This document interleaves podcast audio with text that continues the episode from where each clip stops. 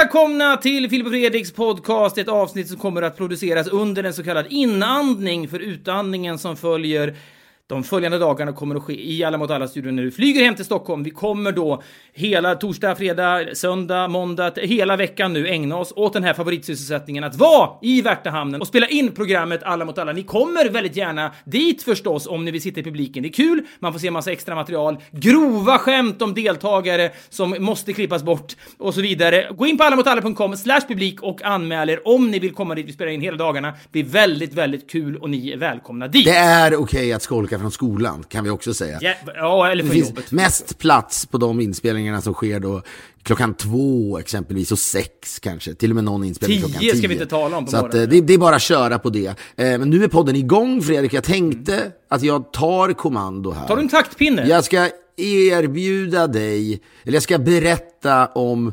epilogen av det som var min lilla korta semester i Mexiko. Förra veckan så pratade jag ju om Mexiko lite grann och vi försökte placera Mexiko i någon slags kontext. Fördomsgeografi Ja, precis, för, ja. precis på fördomsgeografikartan. Vad är Mexiko? Nu ska jag prata om någonting som jag tror är mer universellt, men som utspelade sig i Mexiko, men som antagligen utspelar sig på massa andra ställen. Detta ska jag prata om och sen är min förhoppning då att du i realtid kan skapa en vacker och tydlig förklaringsmodell till varför det här händer just nu. Kul! Jag ligger i de mentala startblocken med den mentala ammoniaken uppdragen långt upp i näsan och så är jag så jävla beredd på den här utmaningen då. Att ta mig an... Jag tycker att det var väldigt intressant som när du förra veckan pratade då bland annat om det här att du hade sett någonting på Netflix där det stod att uh, this is not based on true events. Eftersom det är så mycket idag som är based on true events. Du såg någonting där som sen visade sig vara att du kanske inte såg en trend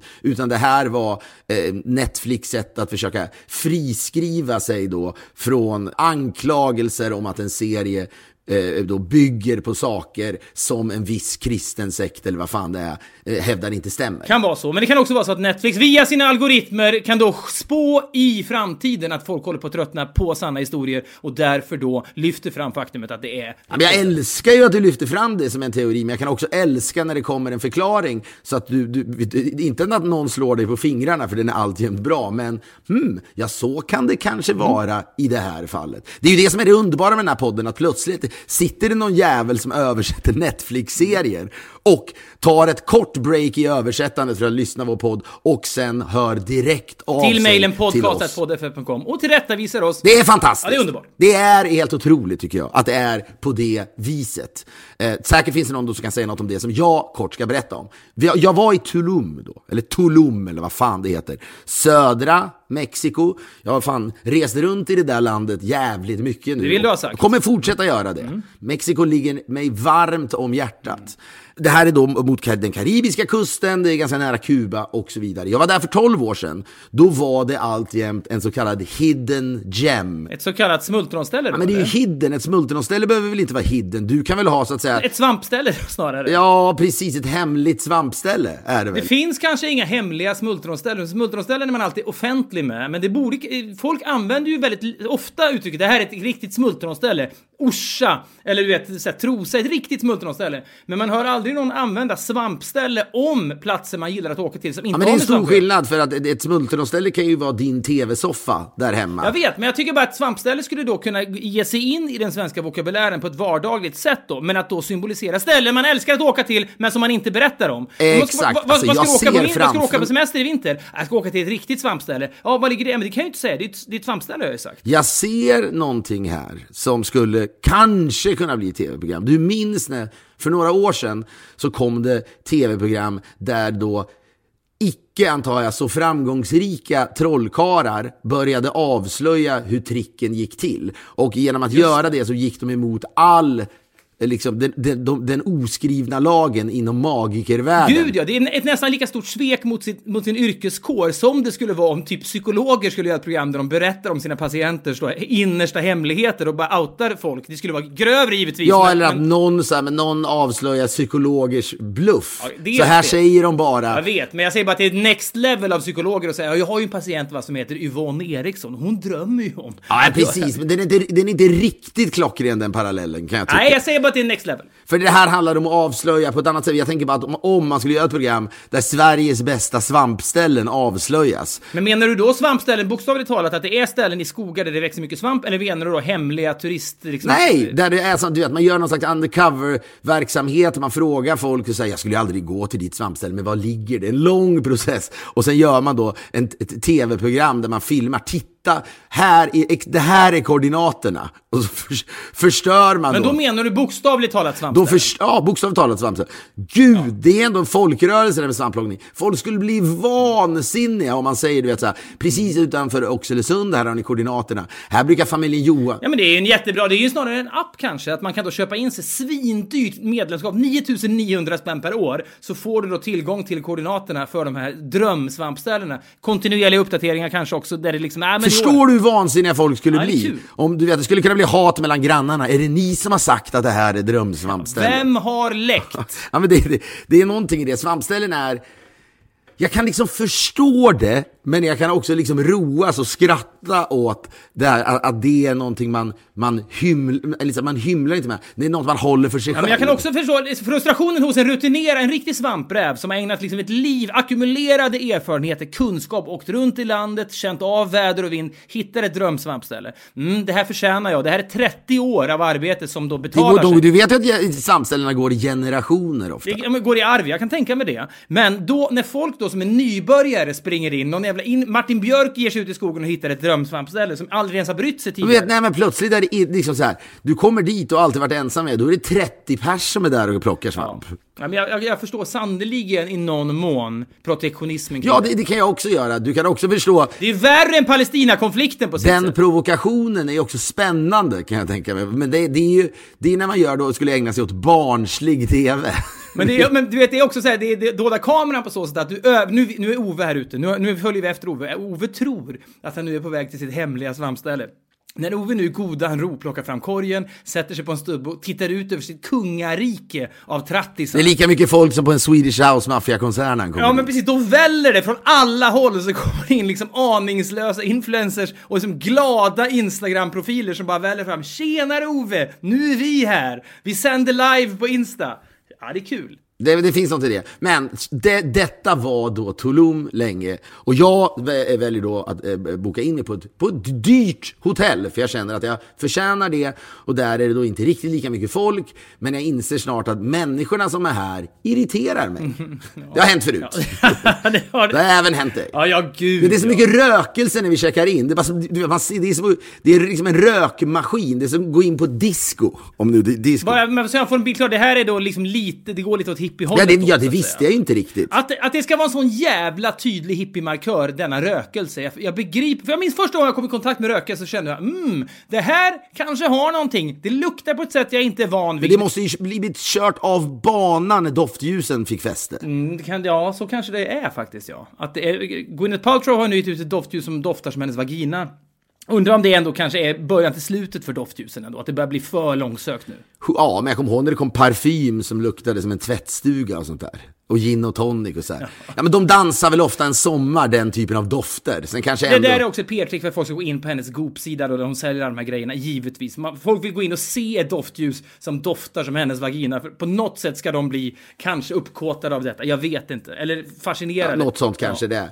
Ja, men, då, men du vet, det är så mycket man, när man checkar in, så, och jag tänker så här, luk, kommer man lukta rök nu? Ja men det, verkar är en sak, men det är fan, det när, när man, vem tar beslutet ändå? Det är 2019 2020. Nu har vi en hotellobby. Vad vill vi skicka för signal till folk som kommer hit? Ja, det är inte så mycket drop-ins. De flesta har ju bokat på nätet eller innan. De kommer hit. De kommer ju inte vända i dörren för att det doftar rökelse. Men det är en sån tydlig ändå kliché. Men det stod någon liksom under, underbetald I entrén står det någon underbetald stackare och liksom öser ner såna här rökelsebitar i, i någon, i någon liksom stor jävla skål. Så man går igenom det, vad fan är jag på väg in? Det är ungefär som du vet här, det fanns något program som hette Sikta mot stjärnorna en gång i tiden tror jag. Då Lasse Ja, Holm som var programledare sa, och nu kommer Det var liksom lite, lite programmet som tog rökmaskinen till Sverige. Kanske. Ja men det var liksom det här, först ser man då Jessica Karlsson från Kiruna, hon älskar Dolly Parton, så här ser hon ut. Men nu har vi gjort om henne, hon ska vara Dolly Parton.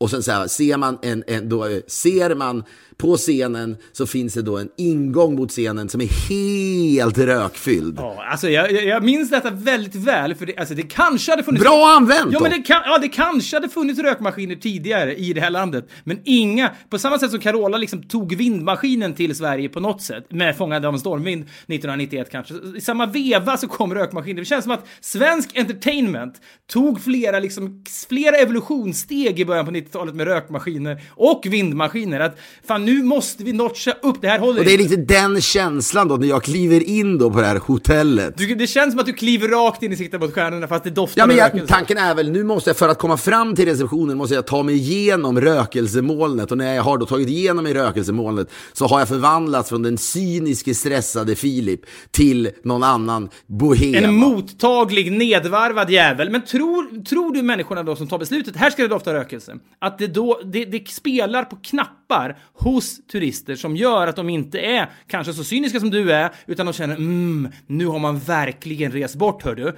Och säger man till sin partner, nu är vi verkligen någon annanstans, nu är man redo att varva ner. Ja, och det är svårt, man vill kanske liksom inte pissa på det heller, då får väl folk tycka det, men det passar ju inte Nej, mig men jag tror att, fall. att rökelse fortfarande har den effekten på folk är överraskande. Det hade varit roligt om jag hade gått fram och liksom kört någon liksom cerebralt resonemang om liksom rökelsens död när doftljuset kom och så vidare. Ja, it was passed by, by the scented candle. Men det är också någonting att du skulle också kunna ifrågasätta hela klichéfaktorn av alltihopa. Vill ni verkligen vara den här Jo klichén? men lyssna på det här då, lyssna på det här. Helt i linje med rökelsen eh, är då att jag direkt som jag gör frågar what's the, eh, what's the password for wifi? Det gillar de ju knappt, det är det första jag frågar. Då säger de It's I am so relaxed, lowercase. du skämtar med mig! Nej! Åh, fy fan vad speciellt. Undrar undra ändå, min farfar var ju känd för då, du kallar honom alltid tyrannen, han hade väldigt häftigt humör, det hade han.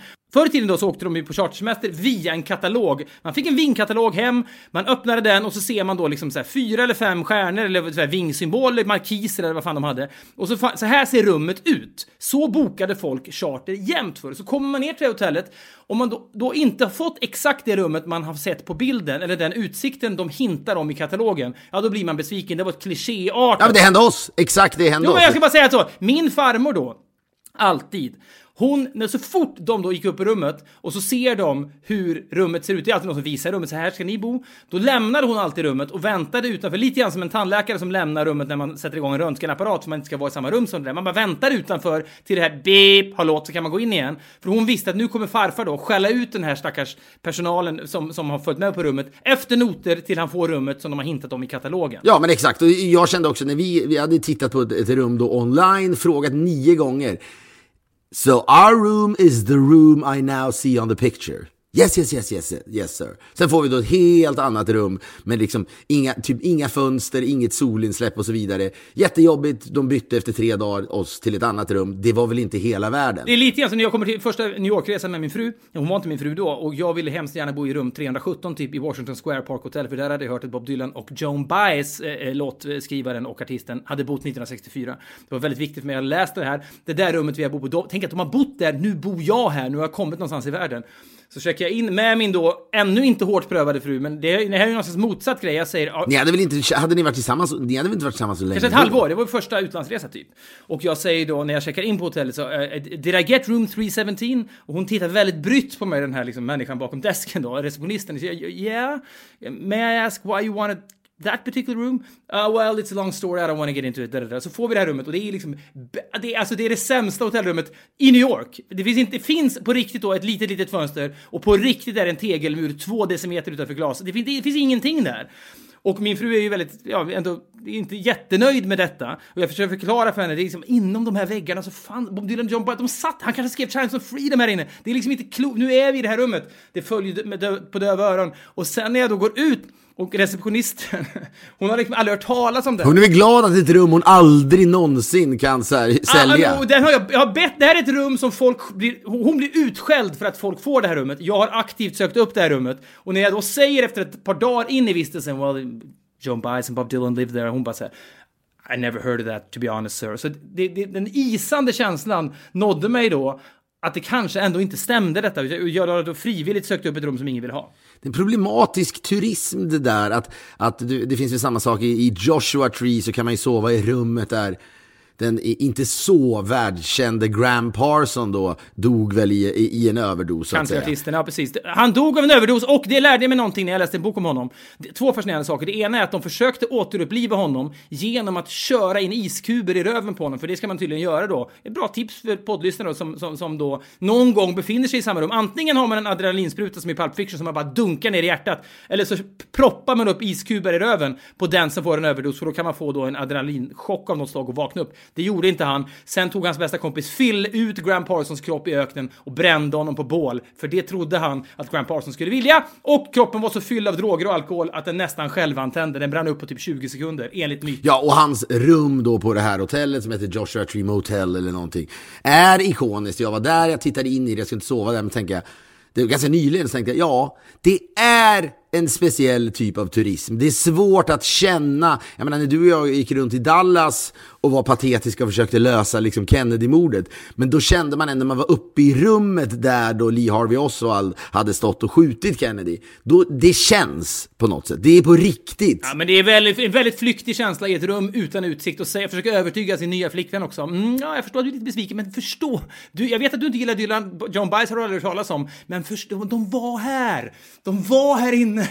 Nej, det går inte. Men, ja, och vi checkar in och vi får då fel rum, men efter några dagar får vi rätt rum. Det är inte liksom hela världen. Det, som direkt, den, det man direkt känner är då att eh, det här är något slags hotell där folk får liksom lajva att de är eh, några slags hippies då, under några dagar i en miljö som är väldigt, på, på många sätt då, patetisk eh, med tanke på liksom I am so relaxed, eh, eh, lösenordet. Men jag kan tänka mig att, att kombon, de två första intrycken man kom, får när man kommer dit är att man går igenom ett mål av rökelse. Ja, gillar man det, är man mottaglig för det, då tycker man att det är kanon. Så får man höra det här I am so relaxed, då ler man ju mot sin partner om man är på det sättet. Så för, alltså för kanske åtta av tio som kommer till det här hotellet så är det här en liksom en en win-win. Det är liksom ett kanonstart på vistelsen. Man blir jättemottaglig. Men eh, om det kan skava igen om man är som du, för att inte tala om om man är som jag, då skulle man i princip då kunna farfar vända i dörren nästan. Ja, men, ja, men och precis. Och det, och det som sker då är att vi går och käkar en lunch och på, vid den här lunchen så ser man att det är väldigt många då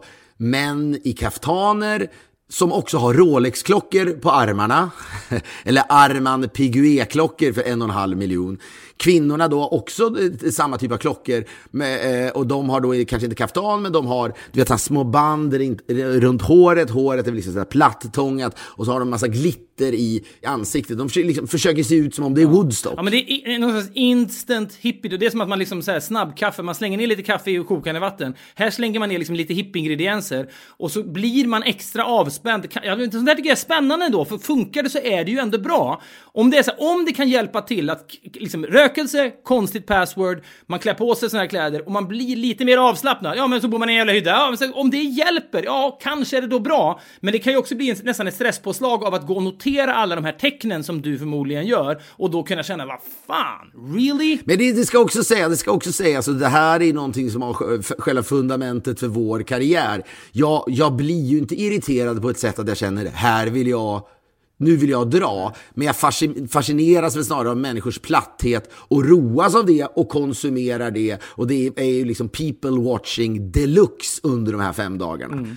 Och för det är samtidigt då ryska kvinnor också som då klädda i de här liksom långa, eh, du vet, det, det är väl inte kaftaner, men du vet, Saronger, tunna, kanske? tunna, tunna, tunna klänningar, strandklänningar. Och så deras ryska män då som har tvingats på sig en kaftan samtidigt som de står på riktigt och vaskar då Dom Perignon champagner. Bara sprutar rätt ut. Jag och Agnes hade satt, satt satt oss vid ett bord. Då sprutar han liksom Dom Perignon bak. Vi har precis anlänt, vi har flugit hela natten. Sprutar Dom Perignon bakåt mot vårt bord då. Så vi blir fyllda av Dom Det är lite grann som när konstnären Damien Hirst tog in på Soho Grand i New York och valde taksviten och köpte en vattenmelon som han stod och höll i händerna länge när han höll ett tal för människorna som han ordnade en fest för på det här penthouse, på takterrassen. Stål håller den här vattenmelonen i handen jättelänge. Alla som lyssnar på talet undrar vad ska han göra med vattenmelonen? Sen bara tar han den allt vad han pallar och kastar den över sitt huvud bakåt, rakt ner på gatan utan en aning om var den kommer att landa. Bara för att liksom säga, ja, chansen är ändå rätt liten att den träffar någon. Det är lite samma oförsiktighet. Det får man ge Damien Hirst. Det var när Damien Hirst var cool en gång i Ja, tiden. kanske. Men, eh, ja, men det här skedde och, och på lunchen och, och man, man sitter och det är något fascinerande och alla är så jävla snygga också. Det känns som att de har kommit dit eh, och den här veckan ska man då få lajva att man är en, liksom en, en vacker hippie i en miljö som känns hippie men där allt är svindyrt. Alla kvinnor har så här stringbikinis, de är skitsnygga, männen är så jävla tajta, kukvena står som spön i backen.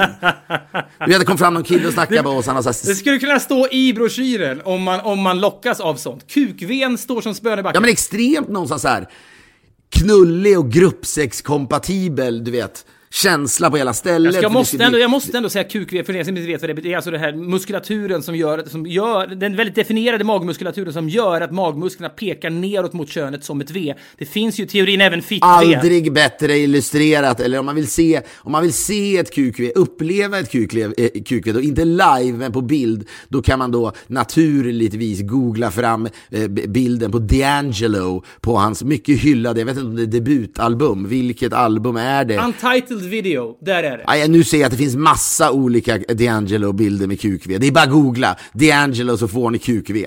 Punkt Ja, slut. men jag ska säga i videon till, till då Untitled, det är inte, det är liksom kukvenas kukven. Så- Ja, så är det. Det var där det då... det- det- Men, och även här då står kukven som, som spö, D'Angelo kukven som, som spön i backen. Ja men det som är fascinerande, det kom fram någon kille och sa “Welcome to the hotel”. Han var liksom hög som alla andra var också självklart.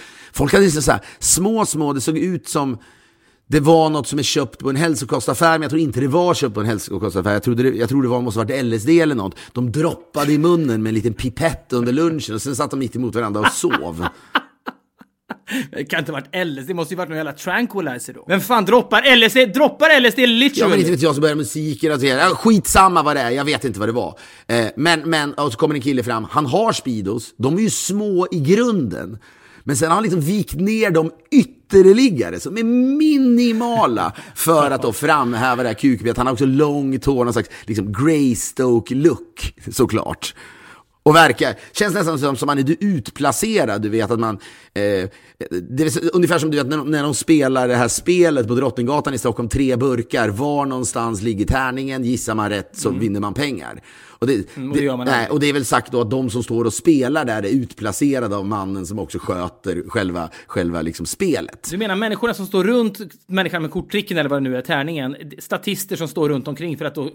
Nothing draws a crowd like a crowd. Ja, men exakt. Och när han- Ingenting lockar till folk som... Ja, och, och när man då ser kuk-V-mannen så lockas man då till att, att, att, att beställa de här tjänsterna eller de här aktiviteterna som erbjuds på det här hotellet. De har liksom olika tält då, där, där olika teman, det finns någonting att man ska revigorating kakao, eh, kakaoupplevelse och massa annat. Sen ser jag då att det finns tre eller fyra kurser som är liksom, eller workshops fokuserade på sex.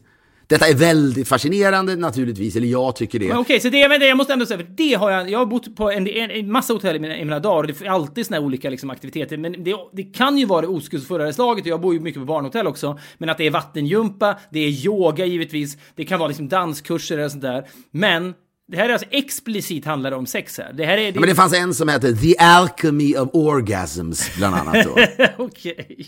Vad fan gick den Men ut och på så då? ser jag de här presentationerna av de här människorna då, och de är så, så jävla allmän, eh, eh, all, allmänt hållna. Då är det någon kvinna, jag vet fan vad hon hette, någonting, Lisa, låt säga att hon heter Lisa, Lisa Williams. Eh, där, det, där det står, she has a lot of international experience. Punkt!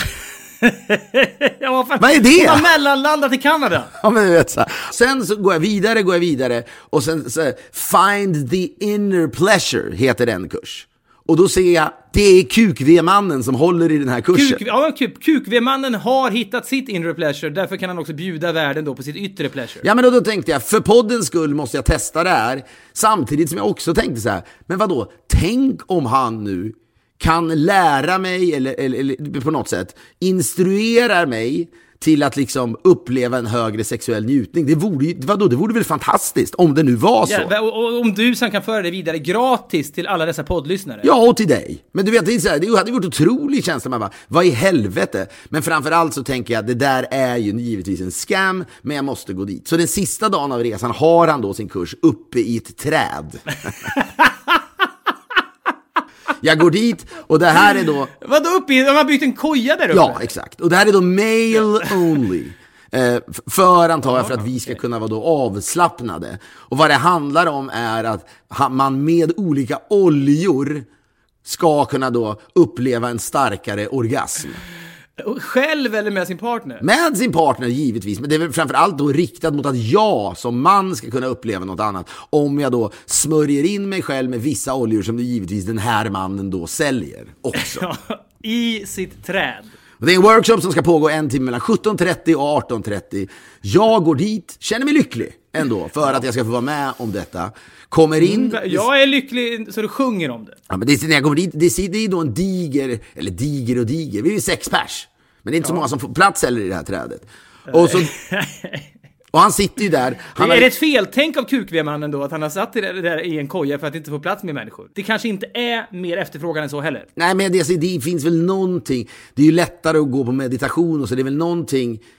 När man kommer in där så känns det ju som att man är ett uselt knull med dåligt självförtroende. Ja, och då ville man kanske inte skylta med det inför liksom 6000 människor på Yankee Stadium. Nej, man kanske inte ens vill skylta för sin partner med att hm, nu ska jag iväg på det här för jag vill bli ett bättre knull. Eh, men jag kommer in dit och det är liksom en del kaftaner och det är någon tysk och det är någon liksom... Tror du att kuk-V-mannen har tystnadsplikt? Nej, men vad ska han göra med den? Jag vet inte. Han lyssnar inte på podden, så att säga. Det... Nej, men jag tänker, låt, låt säga att Chris Martin kommer dit så att säga. Det, då skulle han ju ändå kunna få reda på saker. Man är liksom som en kliché, den här mannen, för, för hur en man som ska prata om att hitta ny, ny njutning. Via och- och oljor här- i hans ja, träd. Och man vet, han, han knullar ju så sjukt mycket så det är något sinnessjukt hur mycket han såklart Han är väl liksom en, det här är väl en, en sexmissbrukare som har hittat ett verktyg till att få knulla ännu mer, kan jag tänka mig då. Ja, och det kan ju sluta illa för honom givetvis. Men egentligen så är han väl då, alltså som en vingreseledare på 80-talet. De låg väl som varje vecka kom det ett nytt last med turister. Ja, han är ju, kom då, Ted Åström, karaktären som är då reseledaren numero uno, va? I Men var Sällskapsresan. han den knullige av dem, eller var han den stressade som ville att det skulle få gå ihop och funka alltihop? Jag vet, inte, men han var ju liksom, han höll ju, han pratade i micken och var lite sexy och han... Jo, men hade han inte ett logistikansvar som plågade honom också? Precis, men han var ju kuk, den filmens kuk-V-man, även om han inte hade ett kuk-V. Nej, det hade han fan inte. Det var ju otroligt någon gång vi hade, eh, när, när Ted Åström började berätta för oss för... Vi är denna vecka sponsrade av Finnair och vi pratade i förra veckan om klass och service, något man verkligen uppskattar när man flyger och det får man ju då hos Finnair. Låt oss Fredrik lyfta fram Finnairs app som underlättar resandet redan från bokningen. Den fyller ju då i all info automatiskt när man bokar. Perfekt då när man reser mycket och det första du ser i appen det är check-in. Kanske det viktigaste då innan resan. Sen har du dina digitala boardingkort i mobilen och behöver du addera en väska, välja säte eller kanske ändra något i bokningen så gör du det i appen och slipper kontakta kundservice. Man kan bara föreställa sig vilken tid man sitter i de här telefonköerna. Det här är enkelt, smidigt och tidseffektivt. De är otroligt duktiga på att hela tiden förbättra upplevelsen under resan. Vi säger därför stort tack till Finnair! Vi är denna vecka sponsrade av Blocket och låt oss, kan verka lite dystopiskt men tycker ändå det funkar, prata om dödsbädden. Vi kommer ju alla ligga där en dag och reflektera över våra liv och vi kommer då ångra många saker.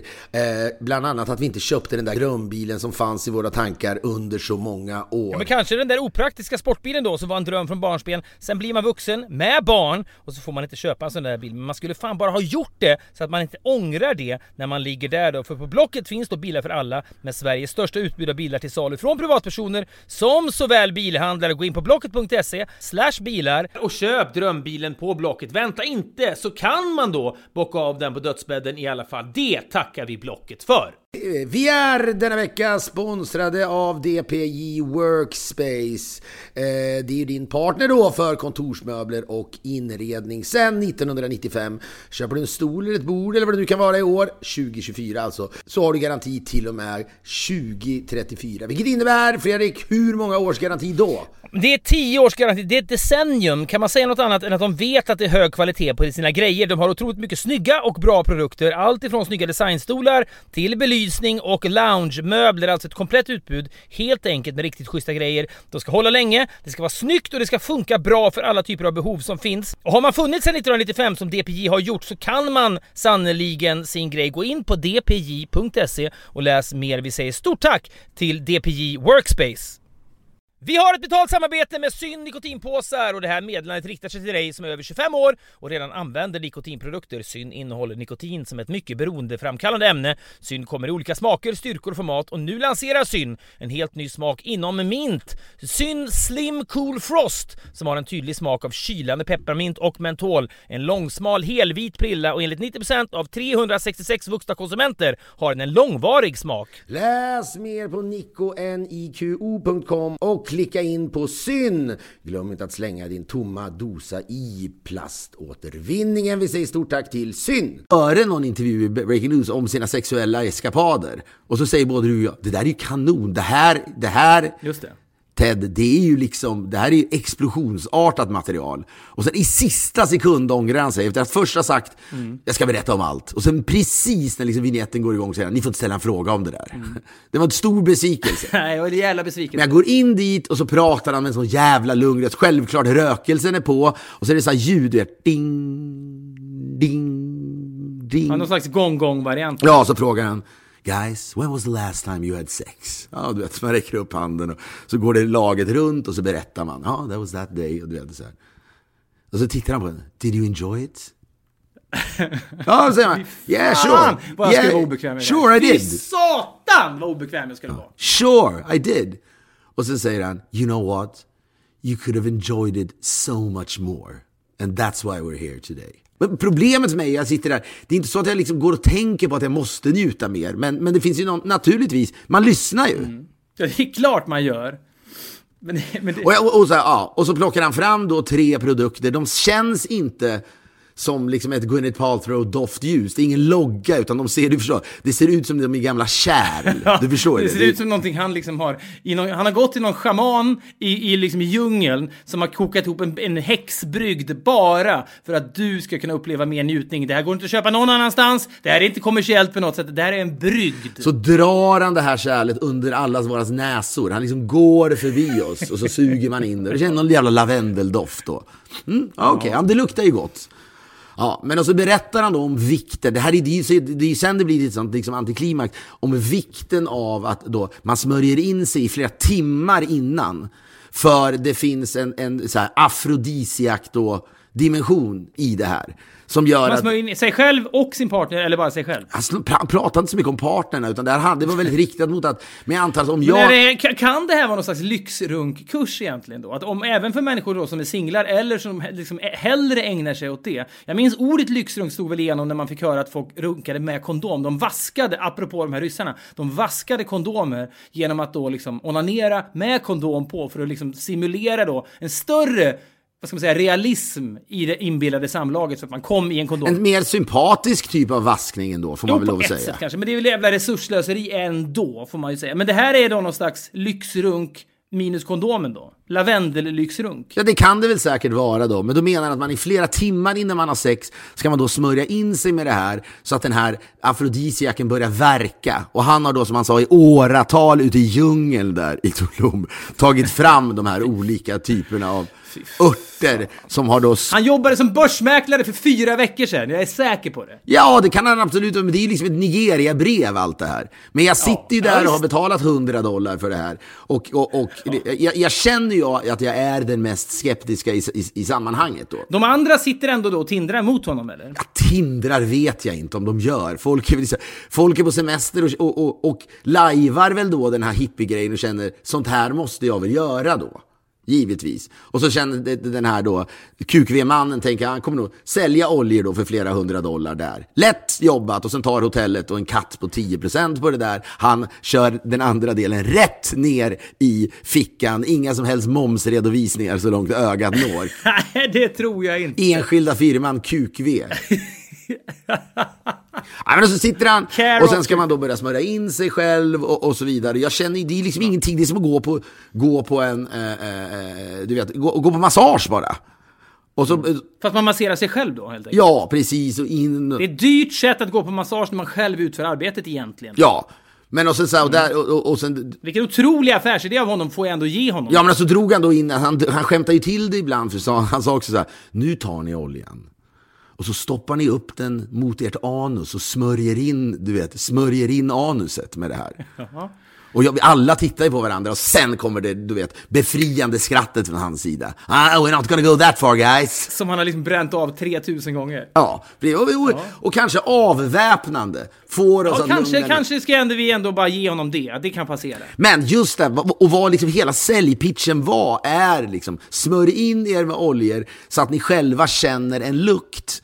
Då känner den här lukten från oljan och den här lukten från oljan är då en afrodisiak. Och han, han menar då att när du är kåtare är det skönare att ha sex. Ja, så är det. Ja, där, där satte du Men det är huvudet det jag menar, egentligen handlar det om för att to, to reach bigger pleasure, and, och också så här, you deserve it.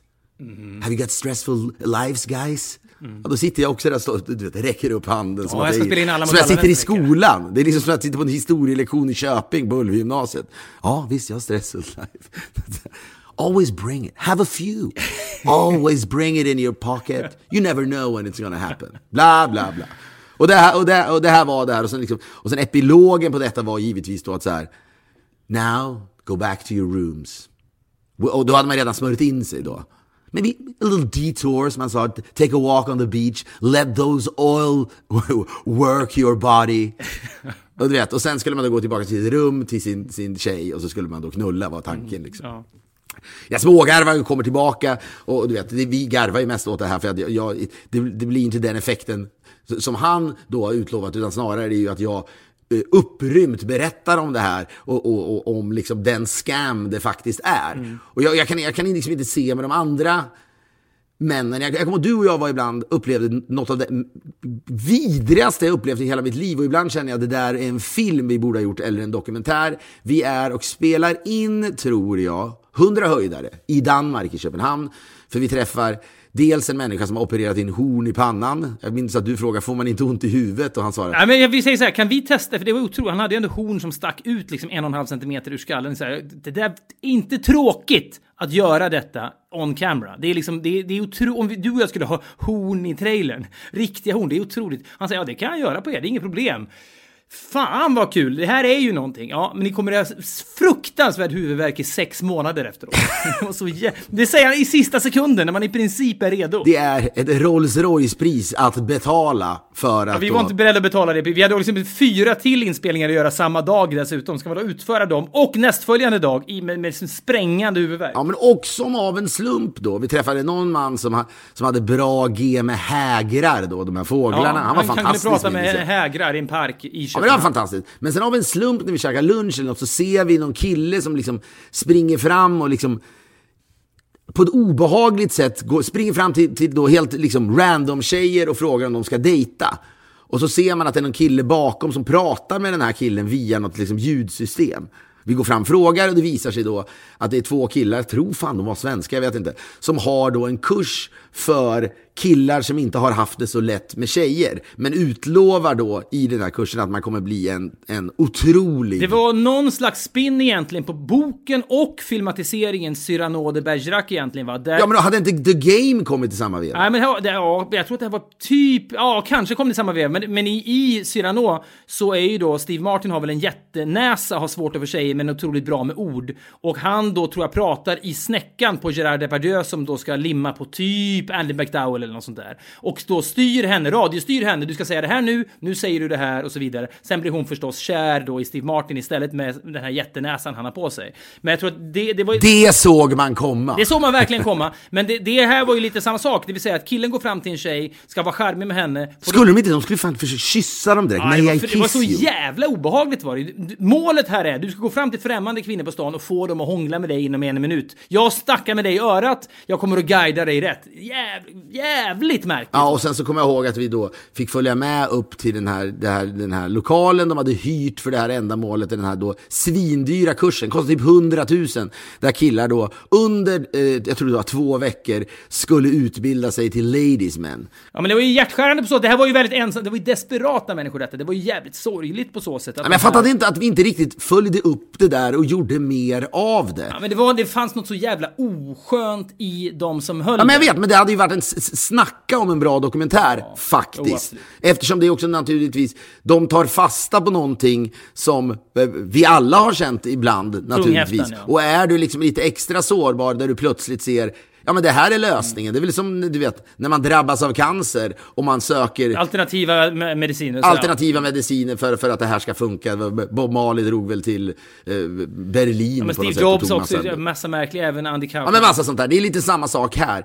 Men det var en oerhört mö- mörk stämning. Och QV-mannens workshop var ju inte lika Men han känns ju mörk. då, det, han känns ju mer shamanig på något sätt. Det känns, jag, Och det är exakt det här jag ska komma till. För schamaner blir då allt vanligare. Jag ha- har en god vän här i LA som var hemma hos mig och, och drack lite vin. Det blev ganska sent. Och så började jag prata om det jag faktiskt pratade om förra veckan. Liksom, problemet jag har med marijuana. Och att det är, liksom, det är något som plågar mig. För jag, jag tror i grunden att jag skulle kunna bli en perfekt gräsrökare. Och jag tror i grunden att det skulle kunna förändra mitt liv. Jag tror att det skulle kunna förändra ditt liv också, eventuellt. Om man hittar rätt. But it's like, you can't, you Philip, no, no, no, no, no. You just gotta microdose LSD. okej, det var hans lösning. Ja, men och det var ju han den här som, du vet, eh, eh, jag, jag berättade väl om det, jag vet inte om jag följde upp det, men det var i Vegas och gick han runt med liksom som en sån här liten mintspray under hela Vegas-vistelsen och bara tsch, tsch, sprutade i sig LSD. Då microdoses. Som en liten mun, munfräschör, liksom spray då helt enkelt. Fast han fick i sig lite, lite, lite LSD hela Ja, tiden. men han, han tror att alla vill göra det. Han gick fram till mig och jag var ganska packad. Så jag så så här, ja, ska, ja, men ska han spruta då? Sen blev jag då stoppad av min tjej som sa, men gör inte det. Det är inte kul om hela den här Vegas-vistelsen förstörs. Någon han sa, han är belgare den här killen, så han sa, it's very mild, it's very mild. Sen gick han bort du vet, till Agnes morsa, som ändå är du vet, en, en morsa som har åkt med oss Vegas, och frågade, han trodde att alla ville ha det. Some Han är en slags spray?" LSD-spray-evangelist. Nej men du vet, det var som att gå runt på en fest med snittar. Du vet så här. Det är någon som vill ha en laxsnitt här. Men har en enorm lurskällning eftersom han någonstans vill ju frälsa folk med det här. Men då visade det sig att min kompis som var hemma hos mig också nyligen då, han berättade att han, han, han eh, vad heter det då, mikrodoserar ju LSD. Och det ska man må jättebra av då, menar han. Det är som en mild känsla av välbehag då. Eh, Kanske stämmer, kanske inte stämmer, jag vet inte. Nu kommer man få mail av folk som säger att detta är det farligaste som finns. Så kanske det är, men de här människorna jag känner, de, de lever ju åtminstone.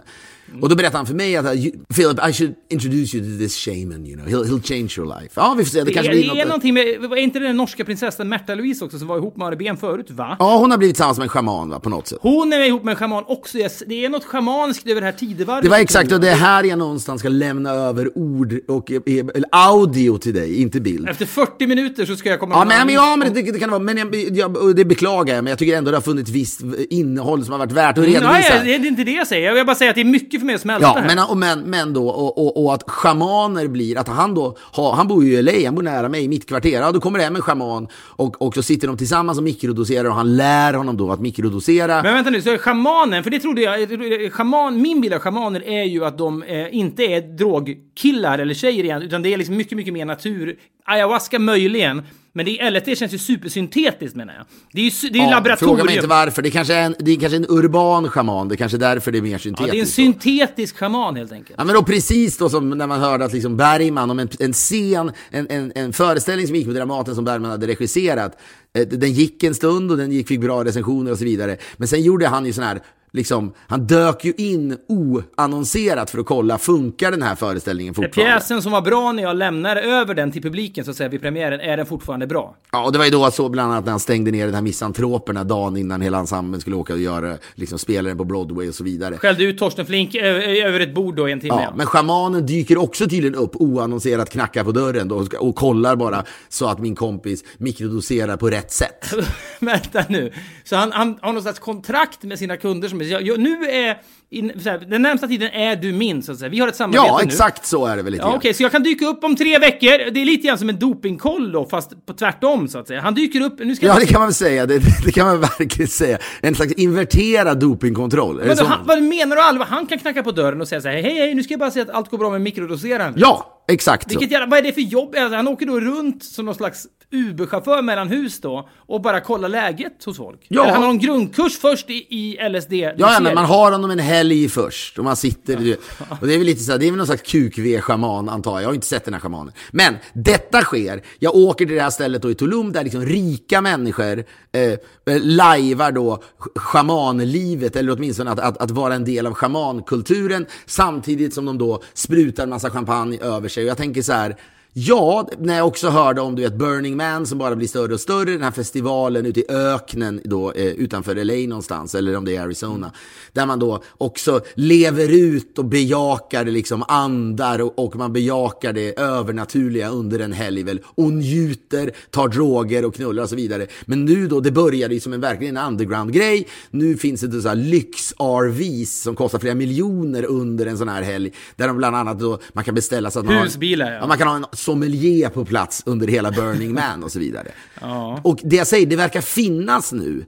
Tror du att det är under lite apokalyptiska tider kanske? Vi har klimatet som är problematiskt. Det liksom poppar upp konflikter med Iran. Världen är lite skakig, högerrörelser i Europa. Är det så att vi då graviterar mot det här? Men handlar det inte om njutning alltihopa? Den här kursen heter ju Inner Pleasure då. Att liksom, det finns en låt av Rufus Wainwright som heter Instant Pleasure, som jag tror var med i någon Adam Sandler-film. Jag vet Ska vi inte. avsluta podden Den med ska vi den, verkligen avsluta podden med. Den är otrolig. Jag minns att du och jag såg Rufus Wainwright live på någon skivsignering i LA på en av våra första resor dit. Var Han var så jävla karismatisk och liksom avspänt, liksom råbögig och underbar. Det kändes som att få komma till den stora världen bara och se honom.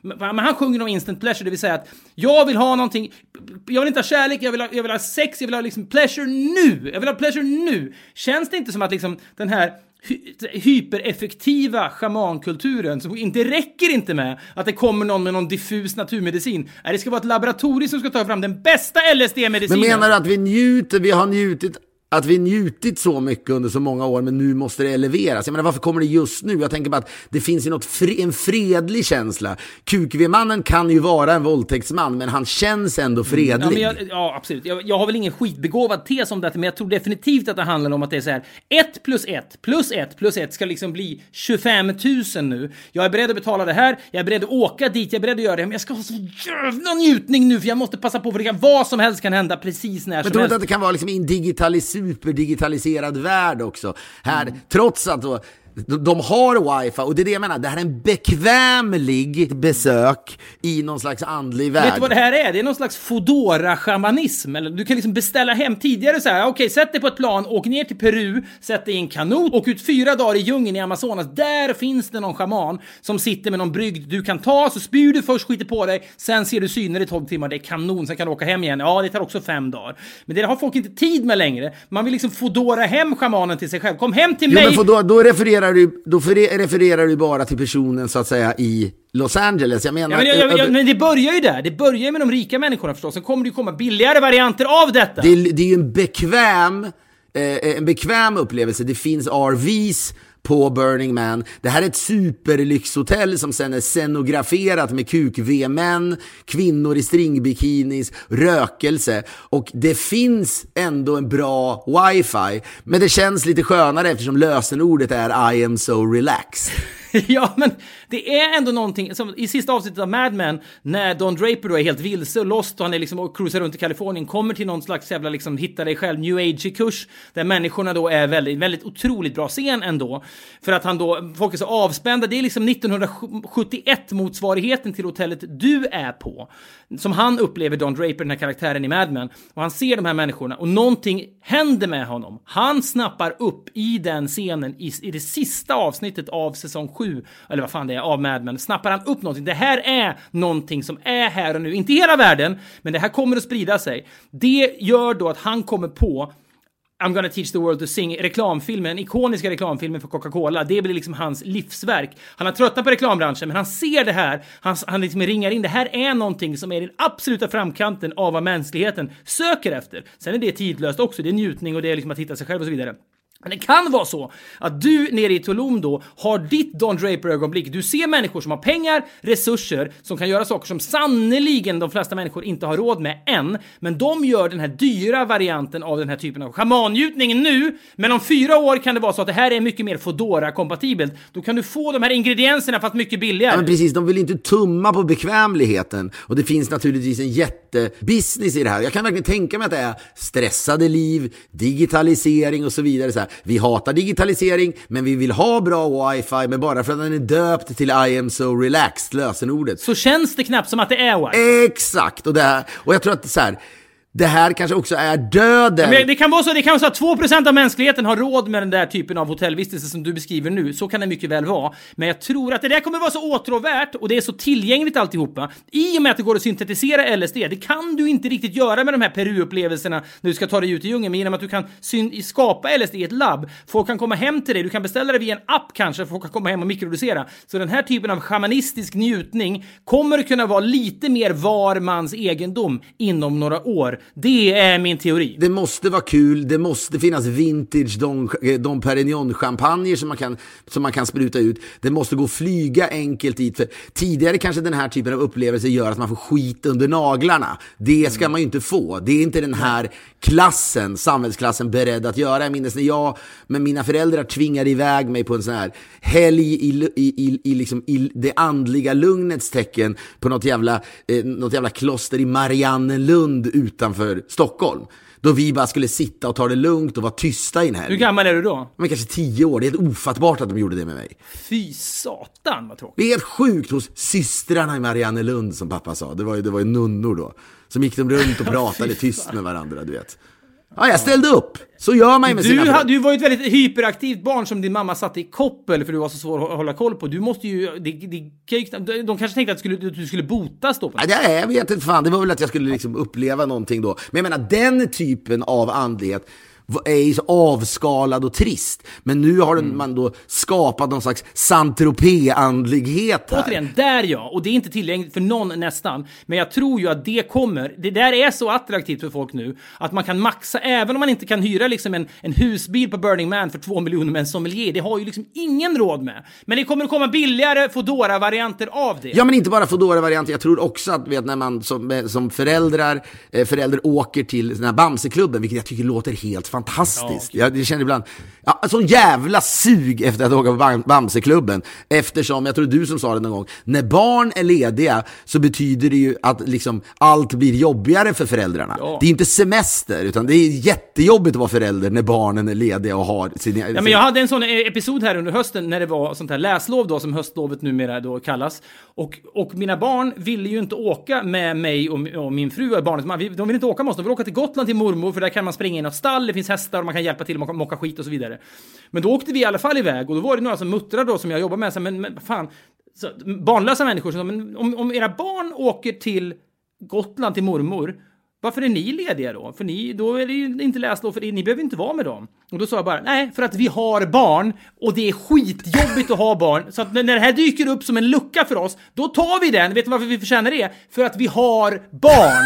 Och om man inte har barn, då fattar man hur jobbigt det är 51 veckor per år. Då kan man bara ta den här bonusen när man ser den. Ja, det är läslov också, för att vi har barn. Ja, och, och just för jag säger bara att det är därför jag tycker Bamseklubben verkar så genialisk. Man åker ner, man kan dumpa barnen hela dagarna och så kan man ägna sig åt sist. Och jag säger, eh, åt sitt. Och jag säger, jag tror inte det kommer ta länge innan den här typen av kuk-v-schamanism dyker upp där. Så att när barnen är på Bamseklubb så kan man ta... Man måste, man måste ändå fortfarande särskilja. Det måste liksom vara en kinesisk mur ändå mellan Bamseklubben och QQ-schamanism-trädet. De, får ju, de värdena får aldrig Absolut, mötas. men tror du, tror du inte på den typen av liksom, eh, folklighetsifiering det är- av Du har det här rätt i ändå? att Bamseklubben och QQ-schamanismen kan finnas på samma resorts. Den typen av resort som farmor och farfar åkte till back in the day på 80-talet där farfar skällde ut folk till höger och vänster och farmor gömde sig. På den typen av resorts kan QQ-schamanism möta Bamseklubben, men världarna får aldrig mötas. Minns du mannen vi besökte i Florida? Vi pratar om honom ibland, Steve Sippek som bodde med tigrar och lejon.